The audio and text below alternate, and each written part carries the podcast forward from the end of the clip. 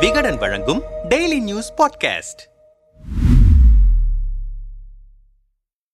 புயல் கூட ஒரு வாரத்தில் கரையை கடந்துவிடும். ஆனால் அதிமுகவை மையமிட்டு உருவாக்கும் புயல் நாளுக்கு நாள் பலமாகிக் கொண்டு இருக்கிறதே தவிர கரையை கடந்த பாடில்லை. பொதுக்கூட தொடர்பாக நீதிமன்றத்தில் எடப்பாடிக்கு சாதகமாக வந்த தீர்ப்புகள் தொடர் பின்னடைவால் பன்னீரின் மௌனம் என அதிமுகவுக்குள் வீசிய புயல் கரையை கடப்பது போன்ற தோற்றம் ஏற்பட்டது. ஆனால் பாஜகவிலிருந்து ஒருவர் பின் ஒருவராக அதிமுகவுக்கு படையெடுப்பதால் புயல் மீண்டும் வலுப்பெற்றிருக்கிறது. தமிழக பாஜக தலைவர் அண்ணாமலையுடன் எடப்பாடி தரப்புக்கு நல்ல உறவும் இல்லை என்று அடிக்கடி கூறப்படுவதுண்டு. இந்த நிலையில்தான் பாஜக ஐடி விங் தலைவர் சி டி ஆர் நிர்மல்குமார் அதிமுகவில் ஐக்கியமானதோடு அவரின் ஆதரவு வட்டாரத்தையும் இணைக்கும் வகையில் அதி தீவிரமாக செயல்பட்டு வருகிறார். இதனால் கடுப்பான அண்ணாமலை தரப்பு எடப்பாடியின் படத்தை எரிப்பது, சமூக வலைதளத்தில் கடுமையாக எதிர்வினை ஆற்றுவது என செயல்பட்டு வந்தது. இதற்கு அதிமுக தரப்பில் பெரிய அளவில் எதிர்ப்பு தெரிவிக்கப்படாமல் இருக்கின்றனர். இவையெல்லாம் டெல்லியில் எடப்பாடிக்கு ஏற்பட்ட கசப்பான அனுபவம்தான் காரணம் என்று கூறப்படுகிறது.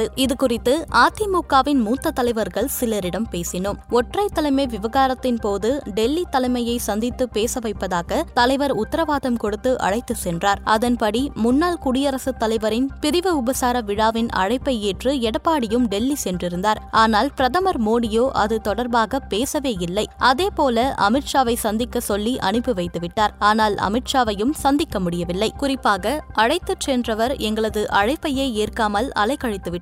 அன்றிலிருந்தே அவர் மீதான நம்பிக்கை எங்களுக்கு சுத்தமாக போய்விட்டது. அதன் பின்னர் கடந்த ஆண்டு செப்டம்பர் இறுதியில் ஒற்றை தலைமை விவகாரம் கொழுந்துவிட்டு இருந்து கொண்டிருந்த போது டெல்லியில் முகாமிட்டிருந்தார் எடப்பாடி. அப்போது அமித்ஷாவை சந்தித்த போது பிளவுபட்ட அதிமுகவால் எந்த லாபமும் இந்த நாடாளுமன்ற தேர்தலுக்கு இல்லை. நீங்க, பன்னீர், சசிகலா எல்லோரும் ஒன்றாக சேர்ந்து இருந்தால்தான் திமுகவை வீழ்த்த முடியும். உங்களுக்குள் நடக்கும் சண்டையில் வாக்குகள் பிரிந்துவிடும். இணைப்புக்கான ஏற்பாடுகளை செய்யுங்கள் என்று அமித்ஷா தரப்பில் கூறப்பட்டது. டெல்லியில் ஏற்பட்ட கசப்பான அனுபவத்தால் தான் சென்னைக்கு பிரதமர் மோடியும் அமித்ஷாவும் வரும்போது எடப்பாடி பெரிய அளவில் அலட்டிக் கொள்ளவில்லை. அதேபோல நாங்கள்தான் எதிர்க்கட்சி என்று தொடர்ந்து அண்ணாமலை பேசியது ஒரு கட்டத்தில் எங்களுக்கு எரிச்சலையே ஏற்படுத்திவிட்டது. ஈரோடு கிழக்கு இடைத்தேர்தல் விவகாரத்தின் போது அவர் வாயாலேயே அதிமுக தான் பெரிய கட்சி என்று பேச வைத்தோம். தற்போது எங்கள் பக்கம் வந்த நிர்மல்குமார் டெல்லியோடு மிக நெருக்கமாக இருக்கிறவர். அவர் அதிமுகவுக்கு வந்தால் அதை தொடர்ந்து பிரச்சனையும் வரும் என்று எங்களுக்கு நன்றாக தெரியும். ஆனால் வருபவரை வேண்டாம் என்று சொல்வது முட்டாள்தனம்.